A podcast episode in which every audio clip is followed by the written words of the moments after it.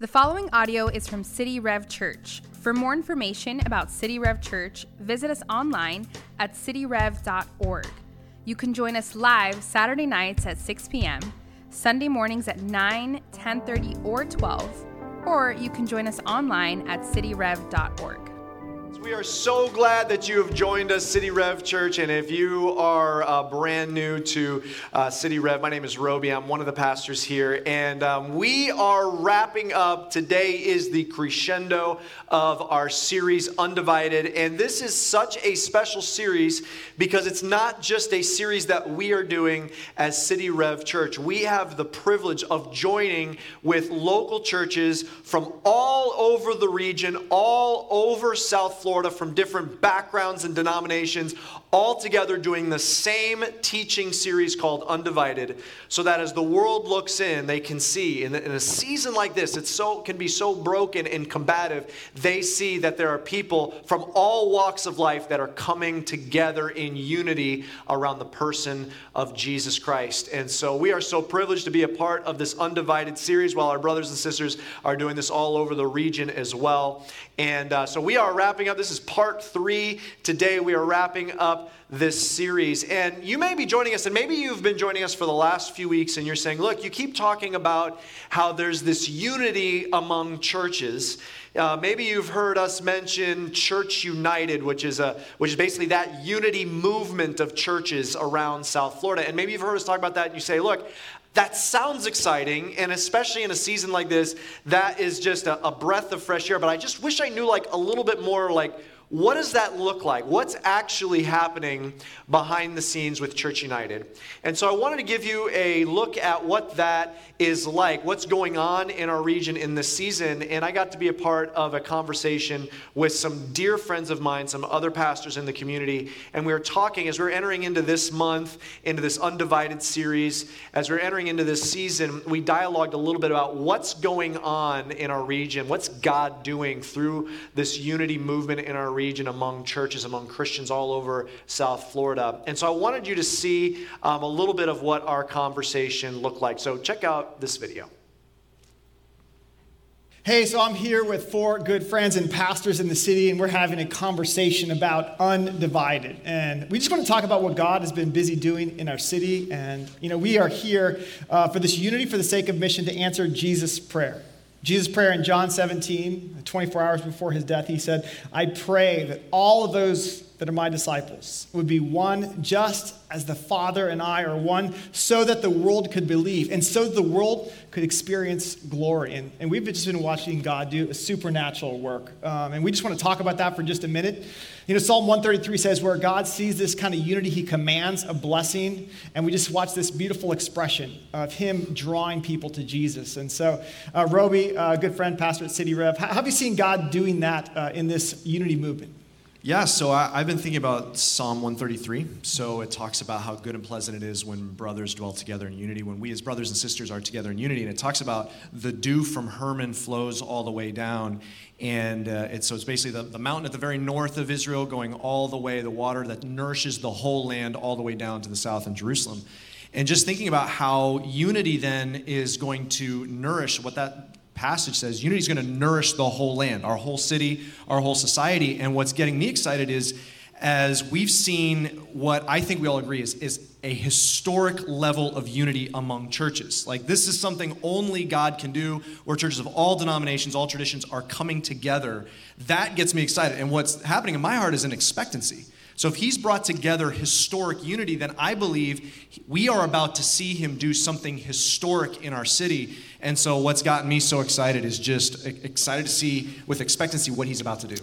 Yeah, yeah, no one church is gonna gonna fulfill this mission, but together we can. So, so John Lash, uh, yeah. Greenhouse Church, tell us practically how that's worked out in your life. Yeah, well, I love what Roby said. I'll jump off this word historic. I think it's been historic for me to be be a part of and witness and experience because it's not just lip service; it's genuine and it's deep at the heart level. So, to make it very practical, uh, we're in a church planting context, we're at a portable location. COVID made us functionally church homeless. And so we're like, what are we gonna do? And another church said, We've got a facility, you've got come in and they opened their doors and gave us a home in this temporary season. And that's at, at a heart level, that's when things get real. And, and so for me, it's beautiful to watch because I think the, when you follow Jesus, ultimately, we're supposed to model a unity that a watching world is longing for. And so I get to be a part, of my passion, I've got a background in education. I, I get to lead and facilitate uh, Broward educators' conversation. And so watching these Christian, mostly public school educators, look at all these different pastors, each week it's a different pastor from South Florida come in, is, is watching eyes light up and say, man, if churches can be united, if pastors can be united, what if educators got united? What if doctors got united? What if nurses got united? What if citizens started coming together, followers of Jesus in all of these industries, saying, man, what could God do if we were missionally employed in unity? And it's been beautiful to watch. Yeah, and we know this flows not uh, from the pastors of the city. We're pastoring the city and leading, so it has to start with us. So, so Arthur, what does that look like, that, that friendship with other pastors? Man, you know, Paul in Titus 3 tell, tells, tells his pastor named Titus that Christ came to bring us into the family of God, that we are heirs of God. And one of the things for me that has been great is that we're not a competition, but we are a family.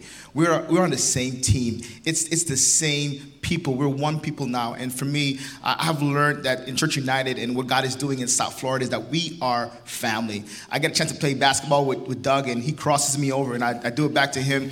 But, but, but, but man, in times when things are difficult, you can call a brother and they can pray with you. I remember during this COVID season, I called one of my brothers and, pr- and said, Man, I need prayer. Things are tight at the church. And he prayed with me. but, but what happened the next week, it was even more powerful. He called me and said, Man, Arthur, we're doing well as a church, and we want to bless your church and you as a pastor. And he says, Man, we're in it together, and we're not like a family, we are a family. And so I'm so grateful that Christ came to redeem us and to bring us into the family of God. And I'm seeing that in Church United, that we are on the same team and we are a family. That's good. So, Brian, you are, are the senior member of this delegation. We, we talk about going together. How, how do we go together? So, what does that expression look like uh, as you look on? Yeah, thanks, Doug. I, I want to build off of what Arthur said. Uh, just talking about family, when, when Jesus got ready to depart the earth, and you referenced earlier John 17. Well, that whole section, John 13 through 17, is last minute instruction by Jesus to the disciples about how to fulfill the mission. And it's interesting, he gives this great strategy. He tells us, John 13, uh, the world will know who I am. The world will know that you're my followers when you love one another. He said, I give you this commandment love one another the way I love you and the world will know that you're my disciples. And I just, I look at that, and that tells me that if the world looks at us, if the world looks at the five of us, if the world looks at the church in South Florida, and leaders don't love one another, this means that the world will have to actually look away in order to see Jesus. I mean, just, just let that sink in that the world can't see Jesus. We obscure the view to Jesus when we don't love one another. So I think about this season, right? The need of the moment. It has a way of just pulling us in to remind us of what's really precious and what's really valuable, to love one another, to help one another, to be family. So praise God, He's doing it. Yeah, and the thing I love about the thing that God's doing just over the last five years or so, and we, we stand on the shoulders of so many who have gone before us, who've sowed the seeds of the kingdom of God in South Florida. Um, but, but honestly, I think it's better behind the scenes than in front. Usually in churches, you know, we, we put our best foot forward, you show the best, but when we uh, have dinner together, when we pray for each other's wives and, and kids and do life together as the, as the pastors of the city, um, that's going to ripple out. And so we are excited to bring you this undivided series in this month of outreach in November. And we're just looking forward to what God's going to do in our night of celebration and in 2021. So, guys, let's go together as the family of God. Man, I hope that um, hope that was an encouragement to you, getting a window um, of what's happening behind the scenes, because it's not just Pastors United, it's not just Church United. We are all part of the church. And so, what that means is God is uniting different groups of Christians all over the city. Educators are coming together, other groups are starting to come together. And so, I hope that you are encouraged. Now, I want you to mark your calendar December 2nd. Go ahead and mark your calendar for December 2nd. That is when um, we are together, the Church of South Florida, coming together for a night of celebration. That is, churches different denominations and backgrounds coming together. It's going to be at Calvary Chapel, Fort Lauderdale. If you can be there in person, I want to invite you in. Um, it also, um, you can also going to be able to watch it online as well. But Wednesday night, December 2nd, um, I want to encourage you to mark your calendar because we're coming together as the Church of South Florida to celebrate all that He has done in our midst. And uh, man, there, there can't be a moment, it's hard for me to imagine a moment that brings a greater smile to the face of our Savior when he sees all of his children from different expressions coming together and worshiping together. So you do not want to miss that December 2nd. Last thing, and then I want to jump into just for a, a short Bible study for us together uh, today. Um, we are at the end of our Bible study time. We're going to be taking communion together as kind of a crescendo of this series, Undivided. And so, um, as you're watching at home, if you have communion elements there, if you have like a bread or a cracker or some juice, go ahead and get those pieces now so you can set them aside so you are ready as we take communion together. Because you may not be here physically, but by the blood of Jesus, through the, through the Holy Spirit that lives in our lives as followers of Christ, we are still one and we are still together. So be ready as we are going to take communion at the end of uh, this Bible study time together. So let me pray, and we're going to jump in together. Lord Jesus, we thank you for what you are at work doing in our midst. Lord Jesus, we thank you that we get to witness something that we believe is historic. Thank you you're weaving Christians together in a moment that we so desperately need it as a society and as a city. Lord, I pray that you would give us wisdom how to be a part of what you're doing. Lord, today I just pray that we would see you, Jesus. Whatever it is that we're walking through, each one of us individually, we just need more of you in our lives. So, in this moment, right now, would we meet with you? Speak to us because our souls need to hear from you. In Jesus' name, amen. A few years back, um, I went into my garage and I got out for the first time in a long, long time, uh, really since I was a child. I have a big bin of Legos, and my kids were just at the age where I'm like, you know what, I should show them these Legos, see if they if they uh, get a kick out of them. So I brought out this big bin of all these Legos I had from when I was a kid and showed them to them, and uh, we started building things. And I, I remembered something about how passionate I am about Legos. And I, I thought that would be something that maybe I would leave in my childhood, but like still to this day, like I just, I love Legos. Like, I mean, I, will probably ask for Legos for Christmas still, okay? And I'm, I'm confiding this in you, confessing this to you. And um, really, I mean, even just um, earlier this week, um, I was with my kids. We were building with Legos, and we were there. And I don't remember how long we were there, but all of a sudden I hear um, my wife, Rebecca, call from another side of the house, and she calls out, Hey, you're the only one still playing with Legos. And I looked around the room and I realized all, both of my older two kids had left, and I had been sitting in the room playing with Legos all by myself, okay? And, um, and you know what? No shame, okay? That's right. I played with Legos for a while by myself. So I love Legos. And um, I was reminded um, a few years back as a staff, we did a staff retreat. It was one of the most memorable exercises we ever did, and it was actually involving Legos. And we broke our staff into little groups, and it was kind of like a leadership development exercise. And what we did is each group had a very small set of Legos. Like each set was like 100 pieces, maybe 150 pieces, very small, and each one built like a little car or like a little airplane, just something small. And each each they broke out in the groups and each group had a pile of legos and they had the instructions but it was not the instructions that came in the box.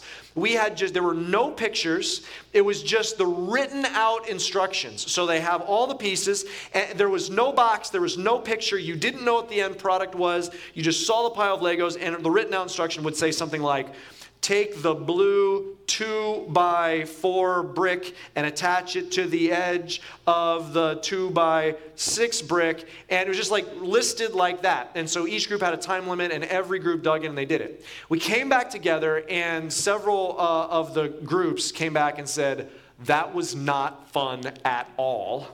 And, they, and actually, none of the groups had finished their product.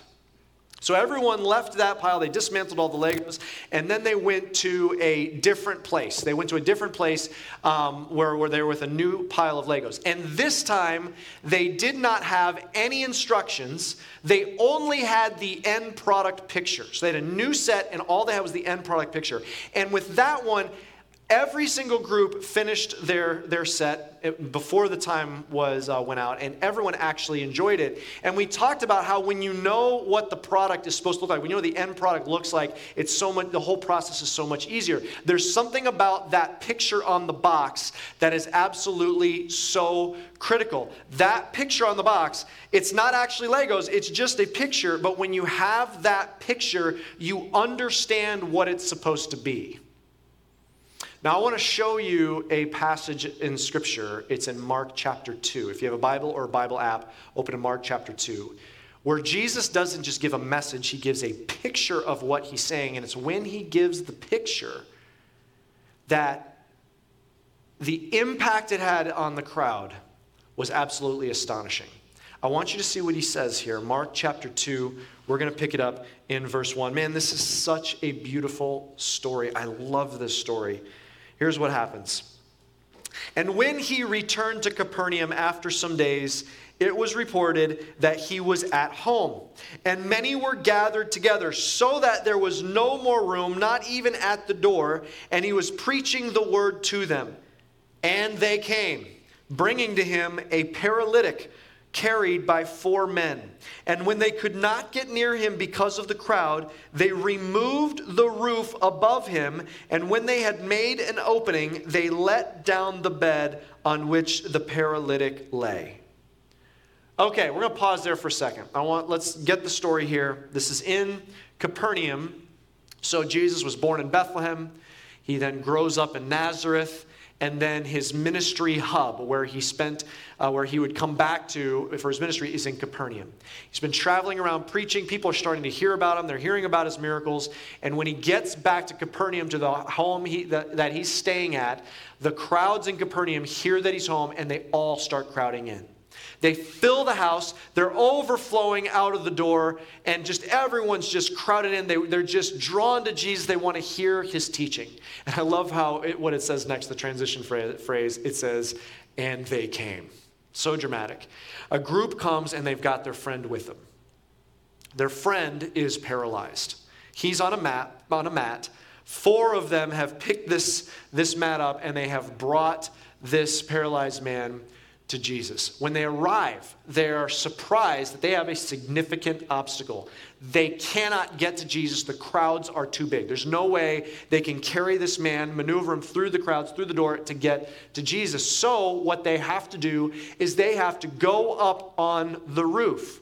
Now, I want you to kind of be able to visualize this in your mind.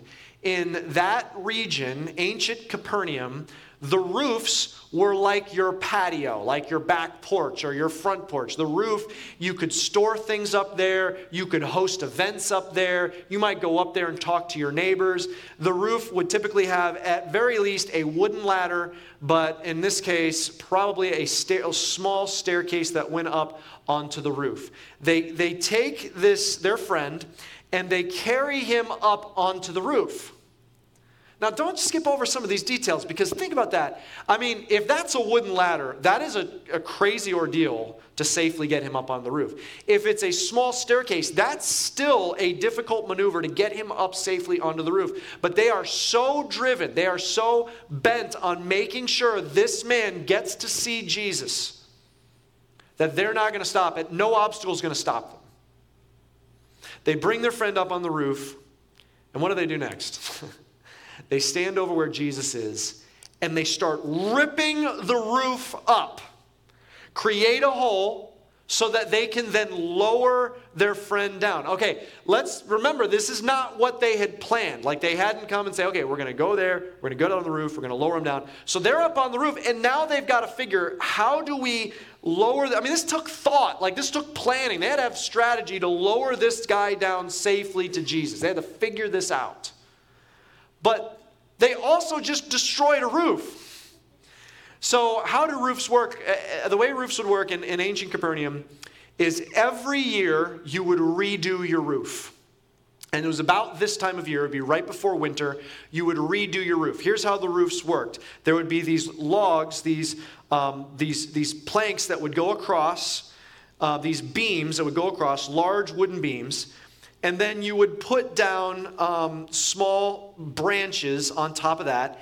And then you would take dirt and clay and mud with little pebbles in it, and you would pack it down on top and then there was a tool, it was a large stone tool, like imagine like a huge rolling pin. And you would roll it on top and really pack in that mud, and then it would harden under the sun, and then you could safely walk around on top of that. But I just want you to think for a second how messy every year that was to redo your roof. Like, I've never done it, but I hear scraping that popcorn ceiling off of a ceiling is an absolute mess. I mean, I've heard it's a nightmare, and that's how I picture every single year. You're pulling up all these chunks of clay, you're pulling up all these branches, all these rocks, and all the debris that must fall down into the house when that happens. It's a huge ordeal. Well, these people have the audacity to be on someone's roof. It's not their roof. If it was their roof, they'd already be is someone else's roof. They're on top and they just start pulling it up. They have the courage to face the owner. They're like, no, our friend is getting to Jesus. And they're ripping up this roof. Okay, that means there's an owner inside saying, dude, I just fixed that roof a couple months ago. What are you doing? Not to mention, imagine all the debris that's falling on this packed shoulder to shoulder crowd in that in that house. I mean, all this this clay and mud and dirt and rocks is all falling down on top of them. That is how committed they are to dropping their friend down and lowering him down to see Jesus. They go to all of this effort. And watch what Jesus watch what Jesus says. And when Jesus saw their faith, he said to the paralytic, Son, your sins are forgiven. Now, I don't know about you, but I'm pretty sure that's not what they were looking for when they brought their friend there. I'm pretty sure when they're like, oh, Jesus is in town, uh, they were not like, who do we know that's a really bad sinner that needs their sins forgiven? It's this guy, we got to get him to Jesus. No, that's not why they brought him. They lowered him down. They must be thinking in their mind, like, you know, he says that, and they must be thinking in their mind, like, okay, like, can't you see, like, he, he needs help. He's immobilized. He can't move his, his arms and his legs. I mean, he, uh, he needs help. Jesus, are, are, are you, what are you going to do? Are, are, he, he's, we didn't bring him for his sins, we brought him for you to heal him. I just want to ask you, I mean, just from what you know of Jesus, what you know of what Jesus has done in your life. Do you think Jesus is going to leave him there on the mat? I mean, for what you know of the love and compassion of Jesus Christ, do you think he's just going to leave him there? Do you think that's do you think Jesus is done? Let's keep going. Here's what he says next. We're going to read through the rest of the story, verse 6. Now, some of the scribes were sitting there questioning in their hearts, Why does this man speak like that? He is blaspheming. Who can forgive sins but God alone? And immediately, Jesus, perceiving in his spirit that they thus questioned within themselves, said to them, Why do you question these things in your hearts? Which is easier to say to the paralytic, Your sins are forgiven? Or to say, Rise, take up your bed, and walk. But that you may know that the Son of Man has authority on earth to forgive sins, he said to the paralytic, I say to you, rise, pick up your bed, and go home. And he rose immediately, picked up his, his bed, and went out before them all, so that they were amazed and glorified God, saying, I love this right here. We never saw anything like this. I want you to think about this. I mean, there are doctors who can, you know, help people learn to walk again, who've, who've uh, s- suffered a, a terrible injury. But this man doesn't just get like some things fixed and then go through months of physical therapy. He gets up, he's totally, thoroughly healed, takes his bed in his arms, his mat, and walks home. He is completely 100% healed. Why did Jesus do that? He says, so that you may know. He, he first says, Your sins are forgiven, but so that they can comprehend what is happening, what he does next is he heals their body. Okay, I want you to imagine, he heals his body. I want you to imagine this moment when Jesus says, First, your sins are forgiven. I think he just leaves it for a second, and it is totally quiet in the house. They go to all this effort, there's this commotion, stuff's falling down from the ceiling. They lower the man down safely, and he looks at him, and everyone's waiting. What's Jesus going to do? Is he going to be mad? They interrupted his teaching. He's got, you know, clay and rocks all over him. Like, what, what is he, what is he going to do? And he just says, Your sins are forgiven. Think he just lets it hang there for a second because the scribes, the religious elite, yeah, the scribes, they are offended He's blasphemed. Only God forgives sins. The crowd's probably confused. The friends are disappointed. They're expecting something else. But Jesus knows something that no one in the house could possibly know. That yes, he's got physical, tangible needs, but what his soul needs is so much more profound.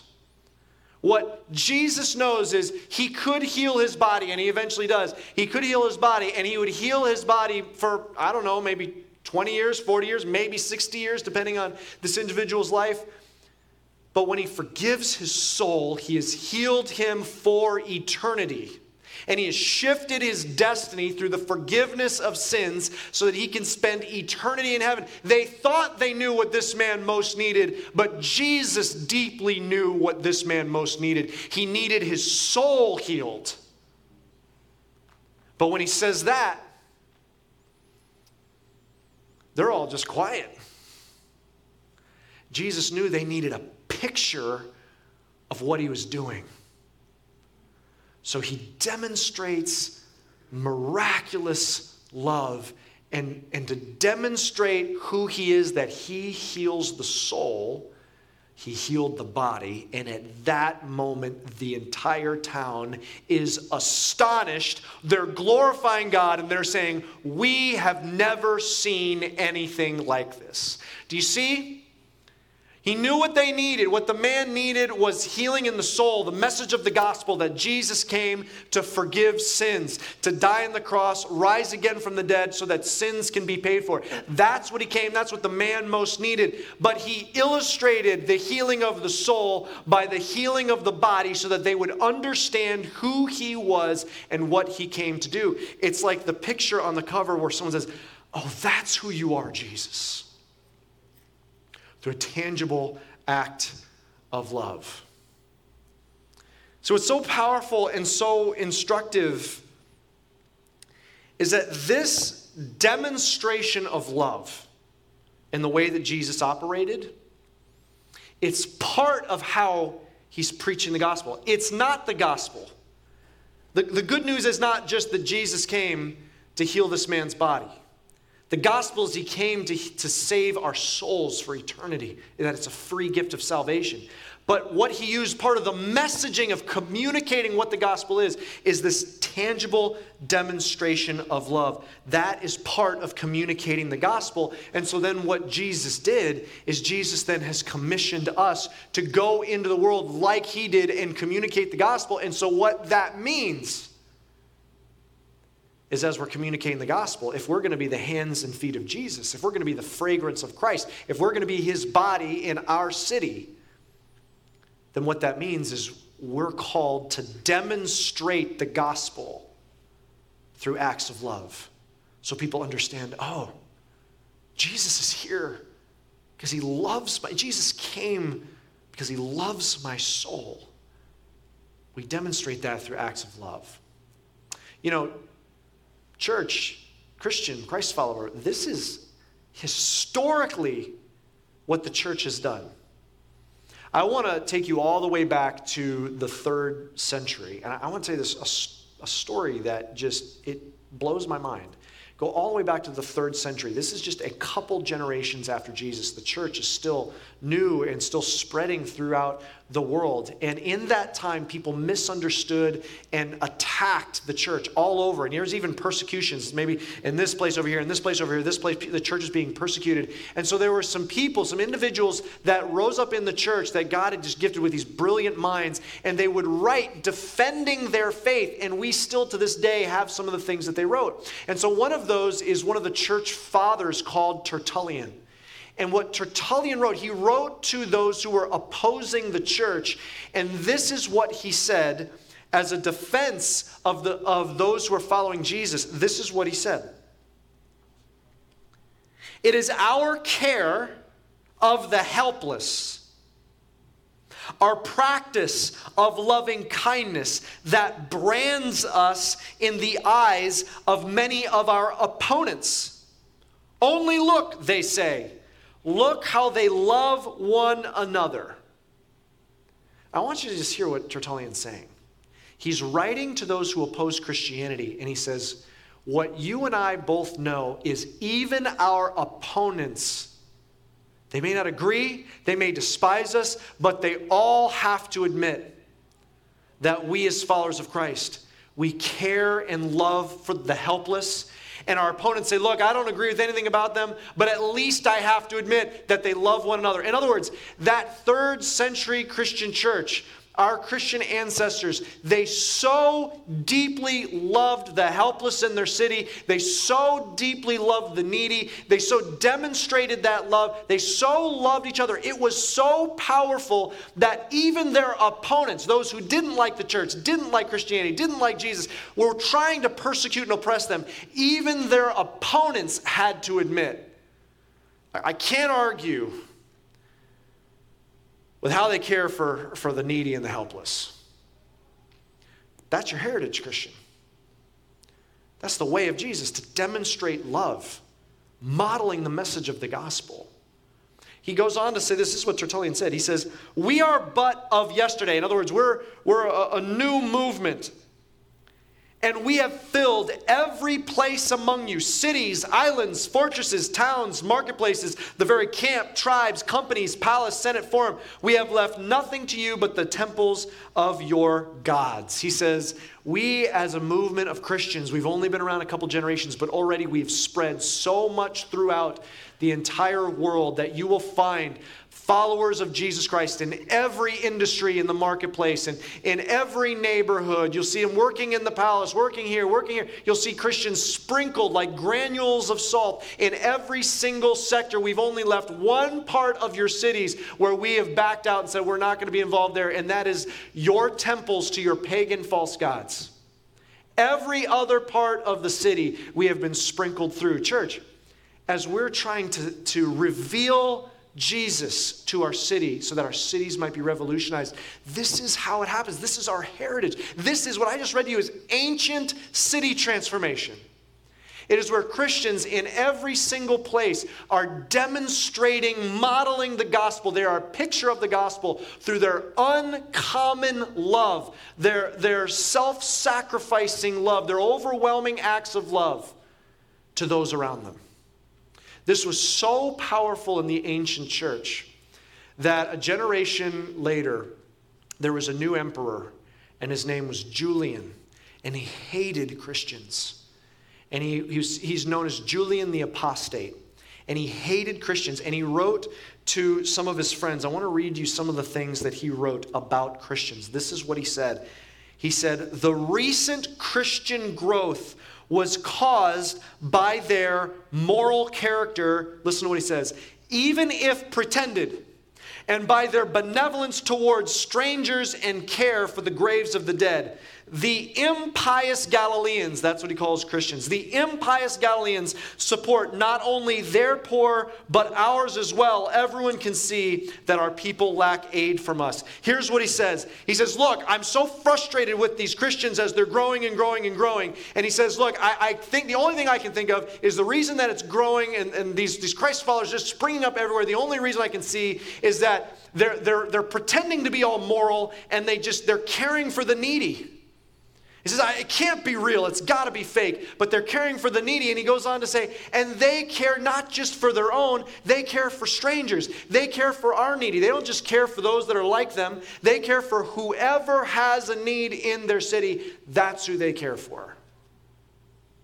Christian, that's our heritage. That's following in the footsteps of Jesus Christ. What our city desperately needs what our world desperately needs, what our mission is, is that souls are healed and find forgiveness in Jesus Christ.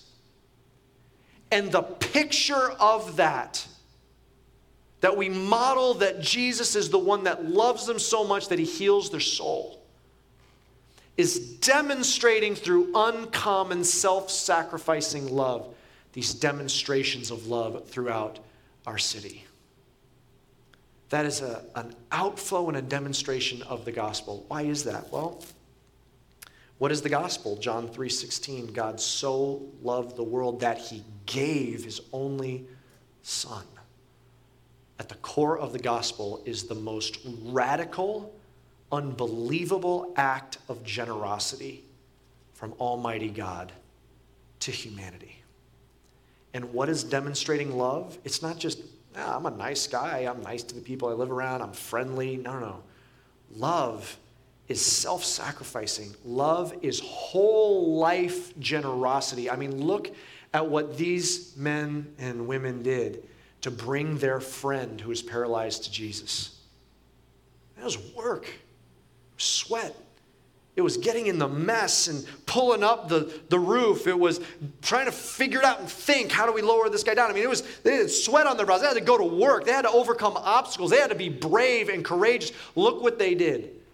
And Jesus is calling us to have that kind of whole life generosity to all of those around us. If I've got something I can share with someone in my neighborhood, a friend, if I've got some, some way that I can bless someone, some way, some way I can help someone, some way I can give to someone, if I can show love to this city, if we can show love to this city, if we, as little granules of salt in every industry, every part of the marketplace, every neighborhood, every family, every friend group, as we, as the church of South Florida, spread out through the city, are demonstrating love to this world, they will see Jesus and they will know that He loves them and He came for an even greater purpose to save their souls. So the question is will we be like the friends of the paralyzed man, and we be willing to get to work and get our hands dirty to demonstrate love. Maybe say, okay, I, I want to do that. What can I do? So here's what I want you to do I want you to go ahead and take out your phone. Go ahead and take it out. I know you're sitting there on your couch and you've got your phone there. It's not more than a foot from you. So go ahead and take out your, your phone. And what I want you to do on your phone is I want you to go to the City Rev app. Go to your our, our, church app, you say, wait, my church has an app? Yes. If you don't have the City Rev app, go to the Apple uh, App Store or your Android App Store and just type in City Rev Church and uh, consider downloading that app. That's one of the primary ways we communicate as a church. And so go ahead and download that app. And when you open up that app to the home page, the second box down says Love South Florida. So you're in the app, go ahead and open it up go to that second box down and click on Love South Florida. Okay, and it's going to take you to a page that describes how we are together going to show love to our city in this season. There are two opportunities. The first one listed there is an opportunity to partner with Four Kids of South Florida. That's one of the organizations here locally that we partner with. So what that means is, is not only do we do service projects with them, but every time you financially give to your church, City Rev, a part of that goes to some of these organizations like, like Four Kids here in our region that are one of the best organizations, Christian organizations in the country solving the foster care problem. And so we are we are partnering with them and what we can do is we're going to do a toy drive over the next few uh, weeks in preparation for Christmas and you'll see all of the information there. There's a shopping list And um, so, church, let's. This is a way to get our hands dirty as you're doing some Christmas shopping. Look at that toy list, grab a few things. You can bring those by if you come here um, on one of the weekends in person. You can drop it off there. You can also drop it off throughout the week. But there's another one. We're partnering with a Place and Time Ministry. This is a Thanksgiving um, a serving opportunity. And so, what does that mean? You're like, whoa, Thanksgiving is coming up. Exactly. That means we got to get to work. That's this week. We are collecting food over the next few days and doing a food drive. There's a list of all the things that we need. Again, you can drop that off at uh, the church offices here, the, the facility here. And there will be on the 20th an opportunity to sort it, on the 21st to distribute it. So if you are interested, this is a great one to get kids involved in as well. So if you're interested, you can sign up to volunteer. And so this is a great way, church, right? There's all the information you need, a great way for us to get our hands dirty and serve our city. You say, okay, all right, all right, I hear you. I'll do it. We'll, we'll, we'll get involved. We'll do that. But man, I mean, you're talking about like cities being changed, and I feel like I'm just buying a couple toys. Like, how is that going to transform the city? Well, I want you to imagine and realize what you're a part of. Each one of us, we're just one little granule of salt. Because here's what you're a part of we're not the only church doing Love South Florida. Churches all over South Florida are at the same time doing acts of love to our city. All different types of stuff all over our city. And then we're going to come together and celebrate together how we, as the Church of South Florida, loved on this region because we're just one part of a much larger work that we are doing. So, church, let's not just be hearers of the word, let's be doers. Let's, let's be a church that responds and demonstrates love to our city. Why would we do that? Well, not long after this healing took place, the, all of Israel gathered in Jerusalem for one of their annual feasts. It was Passover. And so everyone came to Jerusalem for that. And while they're in Jerusalem, this particular Passover, something happened that, I mean, it was big. Everyone knew about it. The famous rabbi who everyone had been talking about had been arrested, taken out of the city, and crucified. So I want you to imagine you're this man who, that rabbi,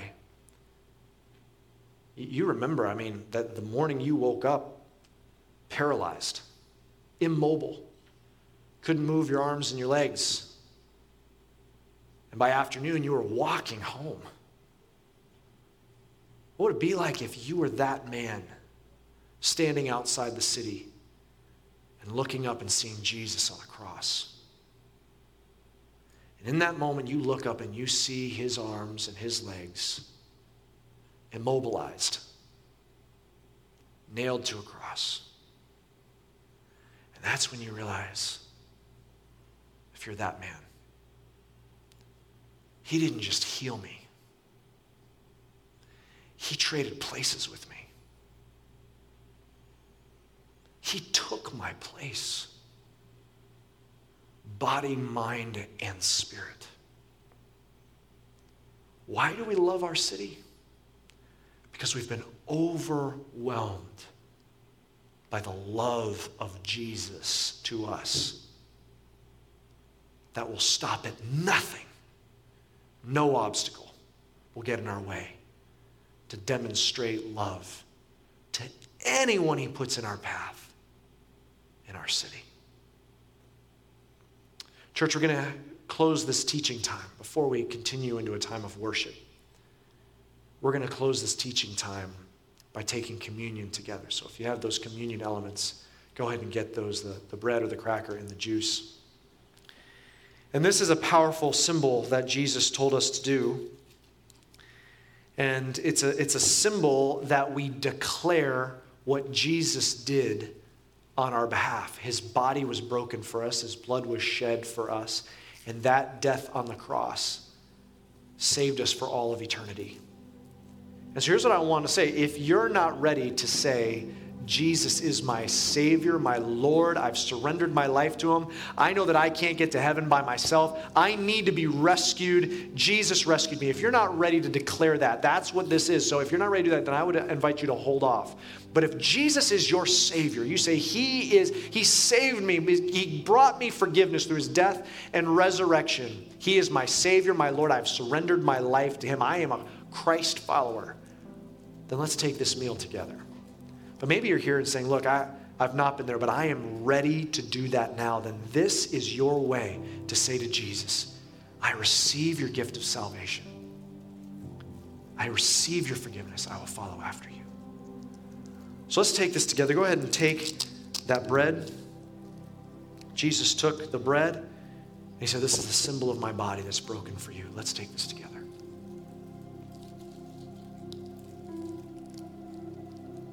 In the same way, he took the wine that was at the table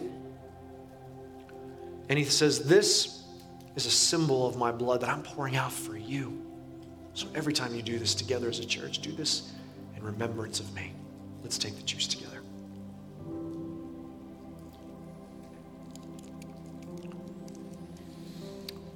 Oh, Lord Jesus, we thank you for the unbelievable, unmatched love that you've extended towards us. You came to our rescue, Jesus. At such great expense, we cannot comprehend it.